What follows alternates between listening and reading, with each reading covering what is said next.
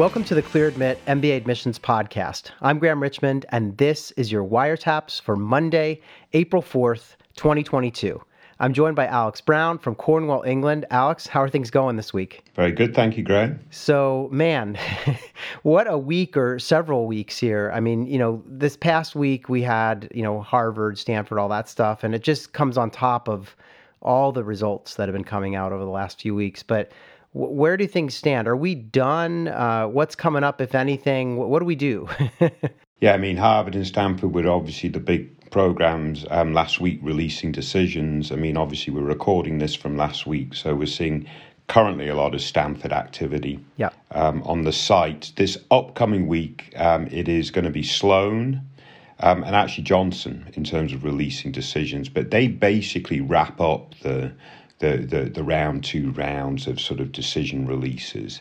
Um, so yeah, hopefully over the last three or four weeks, up, including this upcoming week, um, several listeners have had some great offers because that's you know the bulk of round two is now will now be completed.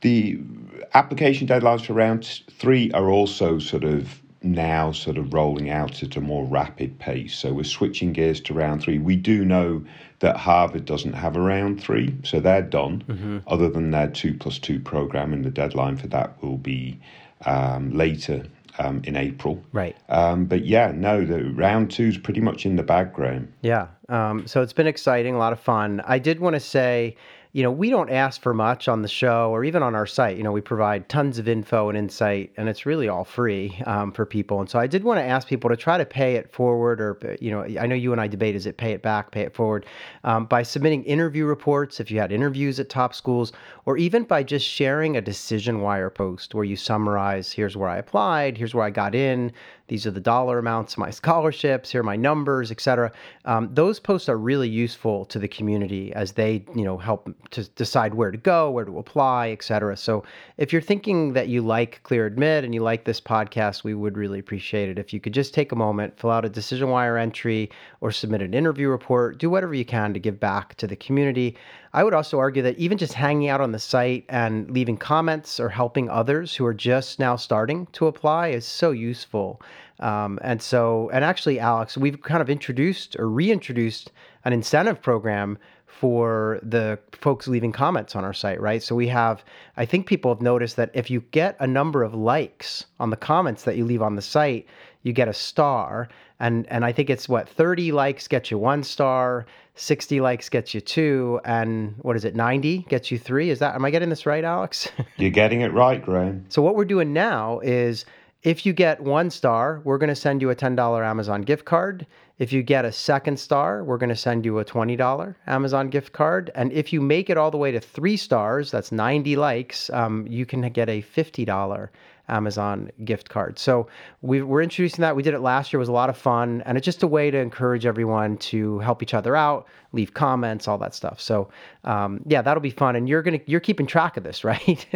I, I am trying to keep track of it. So yeah, no, absolutely brilliant. And you know, you you also go back to this idea of of, of putting a, an, an entry on Decision Wire. I mean, I think Decision Wire is well, I'm a bit biased, but I think it's our best tool in as much as it's a really good uh, reflection of, you know, where people choose to apply, where they then get gained admissions, where they then decided to enroll.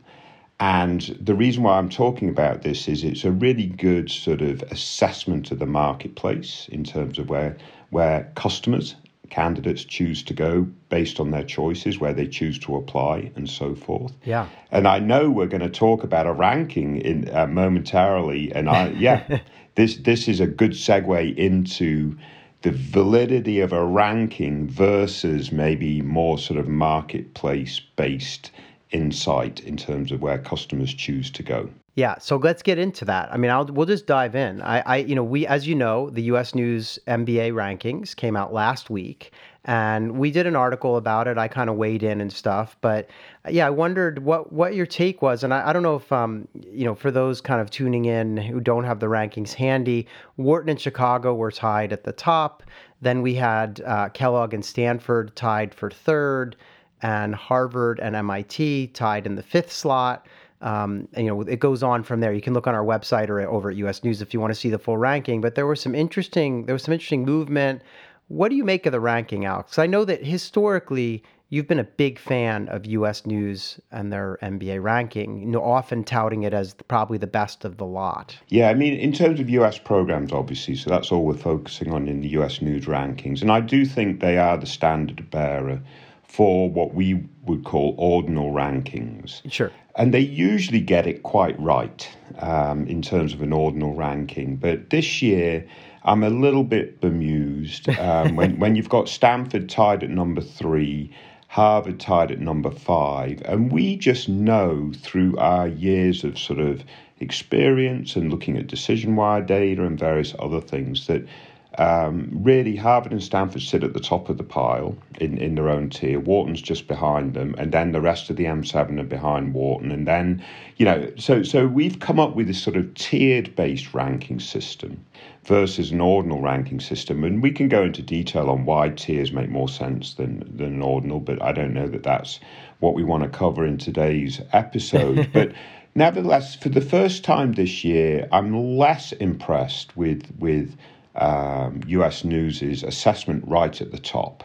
Um, because neither Harvard or Stanford is, is at the top of the heap. Um, Wharton, absolutely tied for number one. Again, I mean, we're, we're obviously a bit biased towards Wharton with our history with Wharton, but but um, but again, if you look at decision wire data and if you've been in, around the industry for several years, you'll recognize that it's Harvard, Stanford, Wharton, Harvard, Stanford in either order, Wharton maybe just a tad behind in terms of customer choice. Yeah. Um, and that's just not getting reflected. Now, there's also some other interesting movements and so forth that have been heavily quoted. I mean, Yale moving up to number seven. I mean, Yale yeah, they're a reasonably new MBA program in the history of the MBA degree. So it makes sense that they've continued on a steady rise over several, several years. US News now puts them in at number seven. I still think they're in that next tier down, that sort of 8 to 10 or 11, and that's mixed in with Haas um, and Tuck and possibly Stern. Yeah. Um, and then below that, you have another tier of schools that includes sort of Darden, um, um, Duke, um, and and and and um, Johnson and UCLA and stuff. And and again, U.S. News almost gets that order correct, but yeah, th- there's a little bit of debate. But at the end of the day, you know, if you look at their sort of top 2022, yes, they've got the right schools. No, they're not in exactly the right order, and a tiered ranking system is better. Yeah, I, I agree. I mean, obviously, like you said, they've got the right schools. They're all there across the top 16 or even top 20. You know, it's the, the usual suspects. But yeah, some of the orders a little funny. I, I, will say, you know, just to be clear here, what we've done is over the years, we've just analyzed from decision wire data where do people go when they get into a bunch of different schools? And does there seem to be an implied pecking order just based on the way the market behaves? Right. And so I love this because it's just a market driven ranking. I, you know, we call it a tiered ranking because again, we don't think that there's any material difference between, say, Chicago, MIT, Columbia, and uh, Kellogg, because it really depends on the candidate and where they want to go and what you know what they want to do with their career. So you know, there, there's a tier there, like you're saying. And I think the same thing's true with these other groupings that you've mentioned. It's kind of silly that people hash it out. Oh, you know, is Yale really number seven or should they be number eight? Um, you know, it, it just starts to get a, a, little ridiculous. And, you know, obviously we are seeing a number of ties this year uh, in, the, in the groups, and, and that's kind of amusing to me too. But in any event, I mean, I will say there were some schools that made some bigger jumps. You know, Emory kind of jumps up to number 21 from 26 this year. Uh, Ross ended up cracking the top 10, landing at uh, number 10 after coming in at 13 last year. So there's been some interesting movements. And the only other one that was a big mover that I can think of is uh, Notre Dame Mendoza jumped from like 36 to 25.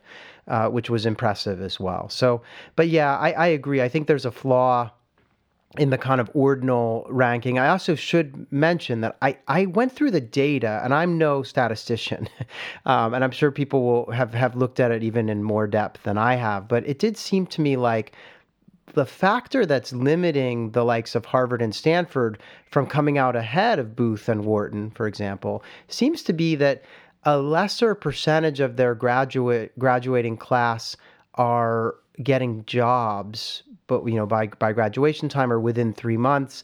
And, you know, some of that, I think a big chunk of it is because there are a lot of Harvard and Stanford grads going out and starting their own companies. And, and so they're not reflected in these numbers. Um, maybe they're not even earning much money either, right? So, so I don't know if it makes sense to essentially penalize schools that foster entrepreneurial endeavors. So in any event, that, that seems to be what's happening. I could be misreading the way that the methodology works, but it, it feels like Wharton and Chicago are getting really high marks because they have great stats both inbound with respect to admission statistics and outbound with respect to placing a large percentage of their graduates. So, in any event, I, will leave it there. But yeah, this is it's always fun to debate these rankings when they come out. Yeah, yeah, no doubt. I have a few comments though on, on what you just said. So yeah. we, this might be a longer episode than usual. yeah. Um, in terms of this desirability to get jobs, this is a really interesting point that you bring up, and it seems to have penalised Harvard and Stanford in these rankings. So there are two things, or, or, you could look at it in a couple of different ways. One is yes, US News needs to tweak its algorithm or whatever you call it, so it can come up with a, a better assessment um, and and maybe sort of reducing the weight of this this um, this this em- employed um, you know directly after um, the MBA versus wanting to do their own thing, entrepreneurship. But also, I was reading on the Reddit discussion thread. There's a fantastic conversation over there on Reddit, really sort of debating this ranking. And and another um, Redditor um, suggested actually there are folks at Stanford and Harvard possibly that aren't looking well it's not that they're not looking for jobs but because of their their their personal wealth and their family situation they don't have the urgency necessarily to chase after that first job directly out of the MBA and have can afford to take the time to look for something that's more optimal and so forth. So there's a their, their suggestion is a little bit of that at play. And I just thought that was a really interesting argument that I hadn't necessarily heard of before. Now, in terms of these sort of jump, jumping up and down um, in the rankings, Emory jumping up to um, what what is it, number 21? Well, frankly, Graham, they're in that tier. Yeah. Uh, they should be in that 17 to 21 tier. So Congratulations, US News, for getting it right and putting them in the right place. Mendoza, again, I think it, they're now in that correct tier. Um, they're in the sort of tier below Emory, but what, what, what, are they? They're tied at 25. So that makes sense to me too. And congratulations to Ross. Yeah. I mean, they're, again, they're in that tier that can include number 10 um, or maybe number 11, but just behind potentially Haas, um, Yale, and, and, and um, Tuck um, and, and so forth. Um, so, so none of that uh, makes uh, surprises me. Now, I, I just a, a, couple of things I was thinking about this morning, uh, my time this morning. Mm-hmm. Um, what does this really mean? Let's say for a school like Chicago that's tied for number one, or a school like Ross that jumps to number ten you know, and I and I, I teach a lot of marketing, and I and, and we in marketing we use this sort of funnel um, um, framework, right? So when when you're trying to sort of um, sell someone a, a product, you've got to build awareness, you've got to gain interest, and then you've got to convert.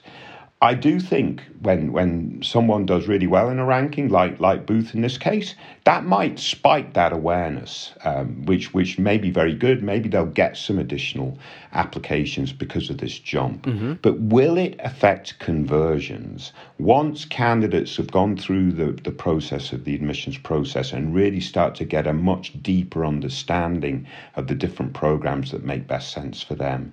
Um, does does a, a, a, leap in a ranking uh, affect conversions? I don't know so much it would. I do think once you've been through that sort of customer journey, as we would call it, and you're weighing your offer of, of Harvard, uh, let's say it's tied at number five versus Booth at um, number one. I, I, am not sure how much weight you'll you'll you'll you'll give that U.S. news ranking at that point. Yeah, I know we spent a long time on this, but I think this is super interesting stuff. And that's a really interesting point in the sense that I don't think it's going to impact Booth's ability to win head to heads with Harvard or, or maybe even Stanford.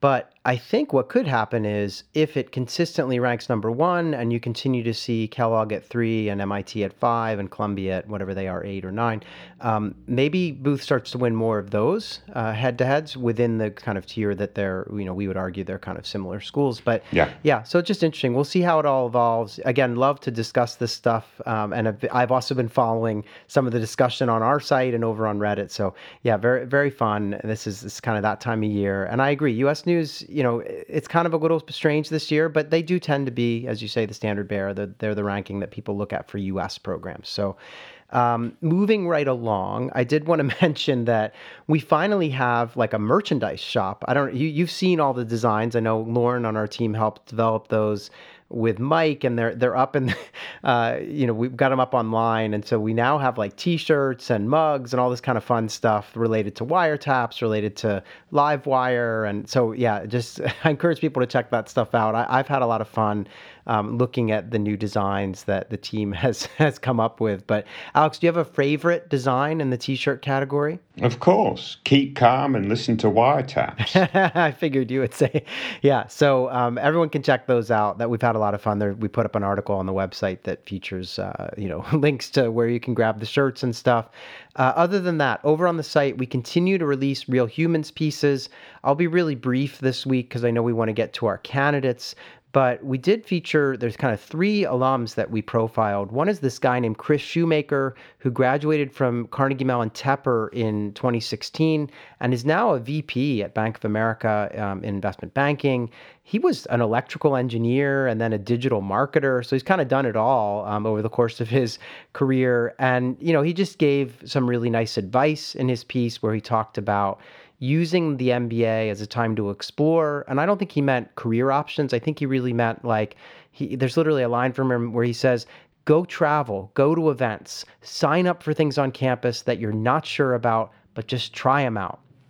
And he mentioned business school is really your last chance to do uh, some of this stuff for a long time. So, yeah, just really, you know, going sort of headlong into the MBA experience was his recommendation. So I had a lot of fun reading that. But is, is he saying that he didn't enjoy his time in Pittsburgh and he's got to get out of the place? No, no, I think he's saying.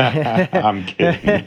no, I, yeah, but I, I think he, um, I mean, he's clearly done really well. It's pretty yeah. impressive the the kind of career trajectory he's been on. Yeah. Uh, then we also heard from Lillian Izura. Uh, she is a Duke Fuqua grad from just class 21 and she's now a consultant at BCG. She's originally from Nigeria but had been working in Texas and oil and gas for Halliburton and has kind of shifted into consulting. And you know, her advice was similar. I mean, I, I guess more on the academic side, but she said, you know, take as many experiential learning opportunities as possible and she said that um, she only kind of started to do that later in her MBA and wished she had kind of you know dove into that stuff uh, earlier on. Um, so that was kind of cool just to hear her trajectory. I just love to see all these career switchers too. It's just you know fascinating. Yeah. And then the last one we have is someone who's making dreams come true as a marketing strategy manager for Disneyland Resorts. Mm. Um, and so and this is a woman named Casey Brown. She went to USC Marshall, graduated in 19 and yeah, she was working in like manufacturing before. And so again, using the MBA to, to do a career pivot. And, you know, she mentioned that the big thing for her is that you don't from from her perspective you don't have to land your dream job right when you graduate from business school that it's okay to like do an internship and decide that it's not for you and do you know kind of take a different path um, and she kind of is in, I think she's in her kind of dream role now and maybe wasn't there initially or something. So she just was kind of saying, like, look, you know, I went and I interned at what I thought was going to be my dream company when I was at USC.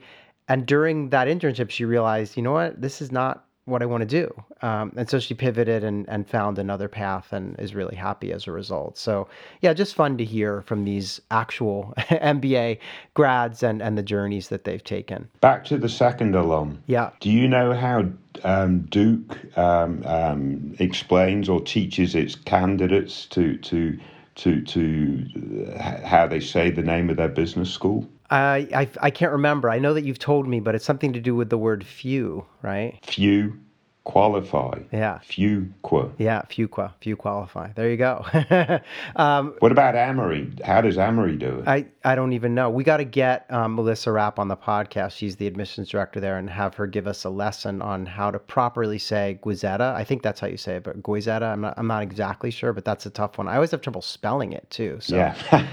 um, in any event, uh, let's get into our candidates. The only other thing I wanted to mention is that I had Lisa Rios, who's the admissions director at NYU NYU Stern come and do an admissions director Q&A podcast episode and that aired last week. Encourage people to check that out. She's such a wonderful person. I had a great time chatting with her and so if you're interested in NYU Stern, you would be foolish not to listen to this episode. So um, give it a yeah, give it a whirl. Uh, other than that, yeah, we don't have any fan mail, Alex. Or I, I got to ask though, I'm not letting letting you off that line. did did your um, um, in your podcast with Stern? Did they explain? How how they like to frustrate candidates in terms of when they release their decisions. She did explain that it's all rolling within each round, and so there's no set, you know, kind of like, oh, we're going to issue everyone invites on this date. It really is a kind of, you know, um, rolling by the individual candidacy uh, process, and that's why some people, you know, take longer to go through. They need extra reads, whatever it might be. So yeah, but I, I know we've seen that on Livewire where some candidates kind of, you know, are scratching their head about when am I going to hear and it, it you know it just yeah it's a school that takes a little bit longer than some of their peers or at least is less regimented in terms of like when stuff's going to happen which can create some frustration. Yeah. Very good. Um, so, uh, other than that, yeah, there was no fan mail, no reviews. I'm, I'm kind of uh, wondering, although we are racking up the ratings on Spotify. I think we have a five star rating with, I don't know, 40 or 50 uh, ratings at this point. So that's great. Uh, other than that, should we get into our candidates? I know you spent some time going through and finding really interesting folks for us to profile this week. Yeah, we better hurry up. kick on. Let's kick on. All right. So this is Wiretap's candidate number one. So this is an ApplyWire entry that we received, and this candidate is looking to start in 23. So they're kind of an early bird.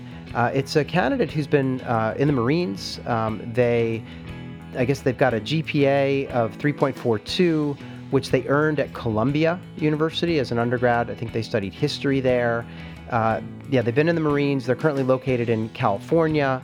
They would love to land in New York, and they want to work in investment banking. So they want to go military to investment banking, and they've got companies like Bank of America, Barclays, Capital One, all the you know Goldman, J.P. Morgan, all the usual suspects and you know they they posted that I guess they still need to get the test done. Um, they took some diagnostic tests with the GRE, and I think they had a score of 321, but they haven't yet taken it for real. Uh, so they posted to the site. I did want to mention the schools that they're currently considering are Columbia for early decision, Cornell, Georgetown, NYU Stern, and Wharton. And again, they want to get into banking and they're coming from the Marines. So, Alex, yeah, what do you make of this candidate? Any other kind of bits of info that you want to share as we assess here? Yeah, I mean, this is a really interesting candidate because, it, you know, the, the liberal arts degree or, you know, history degree um, from Columbia, yeah. presumably a, a, a good um, a good degree, but, but a history degree, into the Marines um, and and now, as they're, they're going for their MBA, they want to pursue investment banking. Now, typically, um, a military candidate is going to come come out and maybe after the MBA do do consulting. I would say consulting is probably the, the, the majority choice. Or operations, yeah. Consulting or operations, and then moving into a sort of an operations role in the longer term. That's what we see a lot from our military candidates. So this candidate stood out to me, Graham. Um, in terms of they want to go in investment banking, they have a liberal arts degree, they got a, a, a very, I would assume, a very strong military experience. Is investment banking accessible to this candidate? Yeah, that's the big question. I mean, I think it it is. Although, I would, if I were the admissions officer, I would be looking at the transcript for any evidence of kind of quantitative experience with you know coursework. And I, I know they mentioned that before they ended up majoring in history i think they didn't they say they were doing something else? I, I can't remember. Pre-med pre-med. Yeah and so i do wonder if that you know means that they had some you know kind of good quantitative coursework. Right. Of course, you know, I'd want to know what the grades were. They mentioned that's why my GPA is on the lower end, which made me a little nervous. If all the quant pre med courses were bad, you know, lower grades, that could be concerning. Although they have a 3 4 overall, so I, I doubt they have any really bad grades. Um, given you know, so yeah, but that is a, you, you would look for evidence, and they do mention they do a lot of with like personal finance, but you know, investing in the market on your own, that does not make someone, the admissions reader, think that you're necessarily a quant genius or anything. Right, right. I mean, they're, they're going to take MBA math, right? Yeah. Which I think is very important for them. Um, in terms of their test score, they, they're really going to have to show on the quant side of their test score some, some strength. Um, and, and, you know, like you say, I, I don't think they're taking the test yet um, and they're beefing up that quant side. But that quant test score is going to need to be strong. MBA math is going to to, to be used to show evidence. Um, they obviously have a passion for finance, and, and this is why they want to take this this step. Um, but you, you know, just and, and I think that they're obviously smart enough to recognise that they've got to show this evidence um, in order to to set themselves up. Um, but if they do show this evidence, Graham, you, you, what you're saying is yes, investment banking absolutely is um, accessible. And presumably, um, in that sort of recruiting process to investment banking, there's there's a lot of training that goes on anyway to get their sort of new recruits sort of up to speed. Yeah, and I would argue that you know they can, uh, in some cases, depends on the program, but they can, when they get to business school, they can make sure that first semester is rich in finance-related coursework, so that by the time January, February comes around and they're recruiting for banking jobs, they can point to some grades and right. and you know track record in in quant coursework. I will say, yeah, on their diagnostic for the GRE, their quant is coming in at around a 70th percentile. So I would, yeah, I would, if I were them, I would look to boost that uh, as a way to just demonstrate. I, I don't know if you wanted to mention it, but I, I wanted to talk about also just the fact that they're targeting Columbia.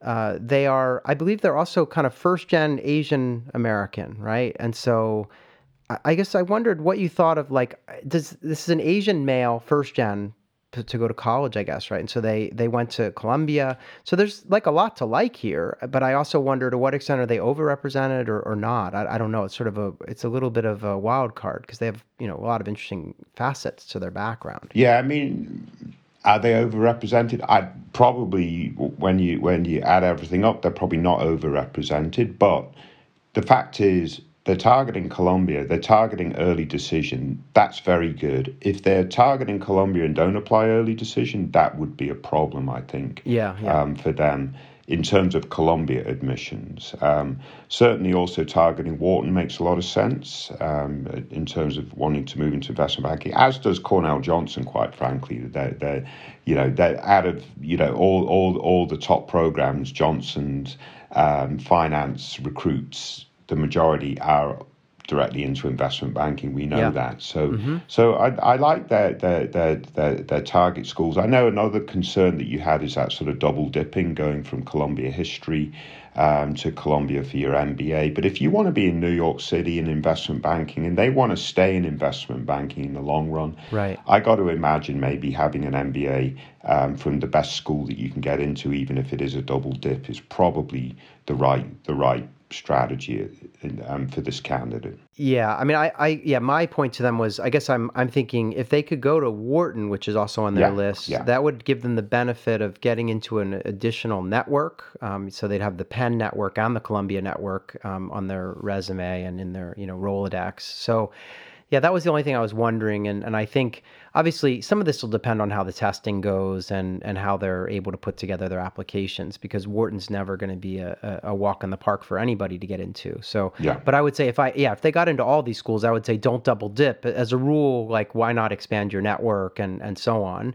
Uh, but you're right. If they're going to be in New York, and you know, obviously Columbia or, or, or, Stern would be terrific options too. So they have the right schools on the list. I did wonder about maybe a booth or something, but I recognize they can't apply everywhere, and I, I think they're looking for schools to add. They have Georgetown on their list, so they're looking probably for schools to add that you know round out a, a kind of grouping of programs, right, yeah. from different tiers. So yeah. in any event, yeah, interesting candidacy, and I want to wish them the best of luck. Thank them for their service. I feel like you know this guy's got a good head on his shoulders, and he's you know thinking through all the right next steps. And yeah, I was just pleased that he shared the profile and that we could weigh in. Yeah, and the critical success factor or the, the, the thing that's really going to sway is where that quant score comes in on the test score. So best of luck in prepping um, and for that, I would think. Yeah, yeah, absolutely. I mean, I was going to say, I wonder if they should take the GMAT, which is known to be quantitatively more, maybe a little more rigorous. Um, yeah. And if they want to go into banking and they're only applying to business schools. But in any event, that's a whole other kettle of fish. But I, I, feel like they, you know, whatever the case, they got to do well on the test. Yeah. So um, let's move on, though, and talk about wiretaps candidate number two. So this is another ApplyWire entry. It's for a candidate, again, who's kind of an early bird looking to start in the fall of 23. This person has five schools on the target list, and those schools are Berkeley, Duke, Harvard, Michigan, and Kellogg. They have been working in healthcare strategy and consulting. And post MBA, they list tech, but they mention in their notes kind of healthcare tech as a possibility. Um, the companies they listed though were big kind of tech companies, so Apple, Amazon, Google, you know, the usual suspects there. So they, they're still trying to figure out their career path, whether it's pure tech or maybe healthcare related tech.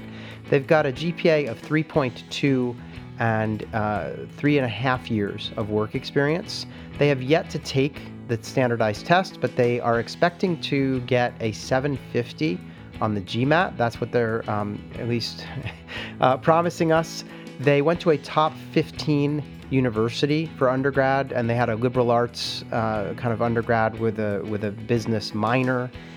They mentioned that they have an upward trend in the GPA. So the 3.2, uh, you know, is is um, a little bit a result of kind of poor performance at the beginning. Uh, other than that, they you know have a lot of different um, promotions that they can tout. They've been very focused on healthcare throughout their career, and they do some extracurriculars things seem to be in line there on that front, and they're still kind of thinking through what it is that they want to do post MBA because they're hesitating between product management with maybe just tech or healthcare, you know, related stuff, but moving out of the kind of, you know, healthcare payers and providers and more into the kind of um, services and products side of it. So I'll leave it there, Alex. What do you make of this candidate? Well, if, if, if, if she gets the 750 on the GMAT, I'd be like, that's absolutely fantastic. I mean, I can't imagine how smart someone must be to expect a 750 on the GMAT, having, you know, obviously several hundred years ago taken the test myself. but, um, but you know, if we could take her at her word, and I'm, I'm, I'm assuming this female candidate just by their username, um, then then that's absolutely fantastic. Um, their their um, GPA is is a little lower than average, so obviously an outstanding um, GMAT is going to sort of offset that a little bit. What I really like about this candidate is their work experience sounds like it's probably super strong. They've also done some good stuff in their extracurriculars. Um, and I know your advice is going to be double down on healthcare with the goals um, and stick to it, whether it's healthcare tech or healthcare more generally. Um, and and I think if they do that, um, then yeah, this is this this is a, an M7 candidate um, all the way, assuming that 750 on the GMAT. So um, Wharton's missing from their, their their list of target schools, but other and maybe even Stanford. But other than that, yeah, I think a very strong candidate, Graham. Yeah, I was puzzled a little bit as to yeah, I think if they do double down and go healthcare all the way, then you know applying to the Wharton Healthcare Management Program, which again is just a, a major in in the MBA program there that you have to pre-declare. It's the only one that I can think of at any school where you tell them what you want to major in before, but it, it sort of um, puts you on a different track to getting into the program because you have a slightly different process. Um, but it's often a really great way to sort of differentiate yourself as you apply there. I, I, wasn't, yeah, it was unclear to me as to why, if, if healthcare is the focus, you know, I see Kellogg, I see Duke, uh, Harvard, we know, places a number of people in healthcare. So I was puzzled not to see Wharton. It could be, you know, maybe this person doesn't want to be um, in Philly or so. I have no idea what, what it could be. Or maybe when they say they went to a top 15 university, maybe they went to Penn undergrad or something and they don't want to go back. Or uh, Penn's not top 15. Oh, isn't it? No, it's Ivy. I know it's Ivy, but I, I think it might now be. I, I haven't looked at the U.S. News undergrad rankings, but they've been you know really doing quite well even within the Ivies these days. But yeah, but they wouldn't call themselves a top fifteen if they're an Ivy. Oh, you're that's my point. That was actually part of that Reddit thread, which I absolutely loved. Yeah. so the question yeah. is, is what is a top fifteen university? Does that mean it's sort of like a top fifteen public university, or a... it means it's ranked fourteen or fifteen? Right, right. Obviously, yeah. yeah. But in any event, yeah, I wondered like, is this? I mean, would you say? Uh, I wonder if this person went to like a Wesleyan or a yeah. you know or a Middlebury or something. But those, are, I think, someone would say a top fifteen liberal arts college. So in any event, um, I mean, she went to a good school. Yeah. I, I would just it's it feels to me like you know get she could get a lot of mileage out of playing the healthcare angle yeah. as, as, you you mentioned, and I, I agree. If the GMAT comes in where she says it's going to, everything else lines up really well. Um, I did since this is an early bird candidate, and I don't know if she mentioned it. Um, and assuming again from the uh, user handle that this is a woman, I would hope that she's tapped into the Forte Foundation and all the kind of services that they offer for female candidates yeah. um, going through the process because that can be really helpful too with mentors and things. So, in any event, yeah, I think this is a great candidacy, and you know, appreciate you picking it out. And um, anything else on this one? No, I wish them the best of luck, and, and if they score that 750 on the GMAT, that's absolutely fantastic. Yeah, yeah, absolutely. All right, um, let's move on and talk about Wiretaps candidate number three. So, this is a decision wire entry, and it's from a candidate who is undecided about where to go. They applied to Duke, Harvard, Kellogg, Darden, and Yale, and they were admitted to Duke, where they have a $50,000 scholarship, uh, Kellogg, where they have a $20,000 scholarship, Darden with 40K, and Yale uh, with no money. They were actually admitted to Yale off of the wait list in, in round two after having been waitlisted in round one. They're going to be starting school this fall. They would love to work in tech, and they mentioned companies like Amazon, Apple, Google, Microsoft, Tesla. I, you know, the GMAT score is a 720, the GPA a 3.76, and this candidate's located in Portland. Um, and they mentioned that you know they applied in round one to all these schools, and they were thrilled to get into the ones that they got into, which were UVA, Kellogg, and Duke. Um, and then they basically decided, I'm going to go to Kellogg. And then they just heard, you know, with the acceptance from Yale, and they're feeling torn. And they said, on paper, it seems like Kellogg is the right choice because of its higher rank and the scholarship that they have from the school, as well as job opportunities for their spouse. But is there anything I'm missing? They say. The Yale brand is so strong. So, what, yeah, what, what do you make of this? Because it's an interesting dilemma. I mean, given that they'd already kind of decided where to go. Yeah, I don't think they're missing anything, Graham. They got Kellogg and I think even a little bit of money at Kellogg, but you know, I think Kellogg would, suits them very, very well. And um, yeah, I mean, I didn't look at the comparable position in the US News rankings, Kellogg to Yale, but I'm sure Kellogg was above Yale, yeah. even though Yale jumped into that number seven spot. Not that, again, we, we necessarily fans of that method of selecting schools, but I mean, historically, Kellogg's renowned um, you know, they're, they're terrific in, in many different disciplines. They've got a huge alumni network. Yale, yes, the university brand is outstanding, um, but in the business school circles, that Kellogg brand, especially in the US, is is would would, would be my choice. Yeah, you know, this is interesting. So as I was reading the profile, it, it seemed familiar to me and, and the user handle was familiar and I did some digging and, and we had profiled this candidate on an early episode of, you know, wiretaps many moons ago. And um, and I you know, I, I remembered that this candidate said they might want to go and work in the southeast when they were done and that they might want to work in kind of um, communications or kind of a marketing type role. Uh, and so, you know, thinking about that again, I, I come back to Kellogg, makes sense. Kellogg has really good sort of geographic uh, placements in terms of covering the map. Yeah. Obviously, Duke places more people in the southeast than any of the programs on this list, but if we're going based on the fact they've got some money from Kellogg and Kellogg is, you know, arguably in a, in a tier above, then you start to get into, you know, right back to where they've started, which is Kellogg. And they're they're not debating Duke, it seems. They're really, you know, debating Kellogg or now Yale. Um, Yale not giving them any money as well, I think makes it a hard sell. And and so yeah, I just I'm not really seeing it, especially if you think about you know, they mentioned their job opportunities for their spouse if they go to Chicago. So I don't know. I feel like they um, probably need to stick you know stand their ground and, and go with their original plan here. yeah, I mean, it would make more sense to me if this um, query was the other way around, right? If they'd got admitted to Yale, they matriculated at Yale, and then came off the waitlist at Kellogg, um, then yeah, maybe there's there's a bit of a, a, conversation there. But I'm not getting it this way around, quite frankly, Graham. That you've already matriculated, you're already bought into a cult, you know, a, a decision. I think this shouldn't dis- um, sway them from a decision they've already made. Yeah, and it's interesting because they mentioned in one of the comments that one thing that they like about Yale is the geographic element in terms of being close to New York City and other East Coast metros. But so I don't know, maybe they've shifted over the, you know, remember they posted to ApplyWire many moons ago. And so maybe they've shifted their goal in terms of this Atlanta thing or something. And so maybe they're thinking they might want to land in New York or um, would that change your mind? Like if we knew they wanted to work in New York? No. You'd still say Kellogg. Yeah. Okay. Yeah. So I mean, especially because they've already matriculated there. So they've already sort of gone gone down that pathway a little bit. There's yeah, it would be very difficult for me to think that an admissions offer from a, a, a program that is considered a tier below, mm-hmm. um, with less of a financial aid package, makes makes sense. Yeah, I, I, it, for me, it's Kellogg. Yeah, yeah, makes sense. Okay, um, well, I want to thank you as always for picking out these candidates for us to discuss this week. Uh, again, lots of cool things going on between the rankings and, and all these new, you know, clear admit T-shirts and and great content over on the website. So yeah, a lot of fun to to do this episode this week, and we'll be back next week with another episode of Wiretaps. Uh, Alex, yeah, thanks again for doing this. Brilliant. Um, take care, everyone. Stay safe.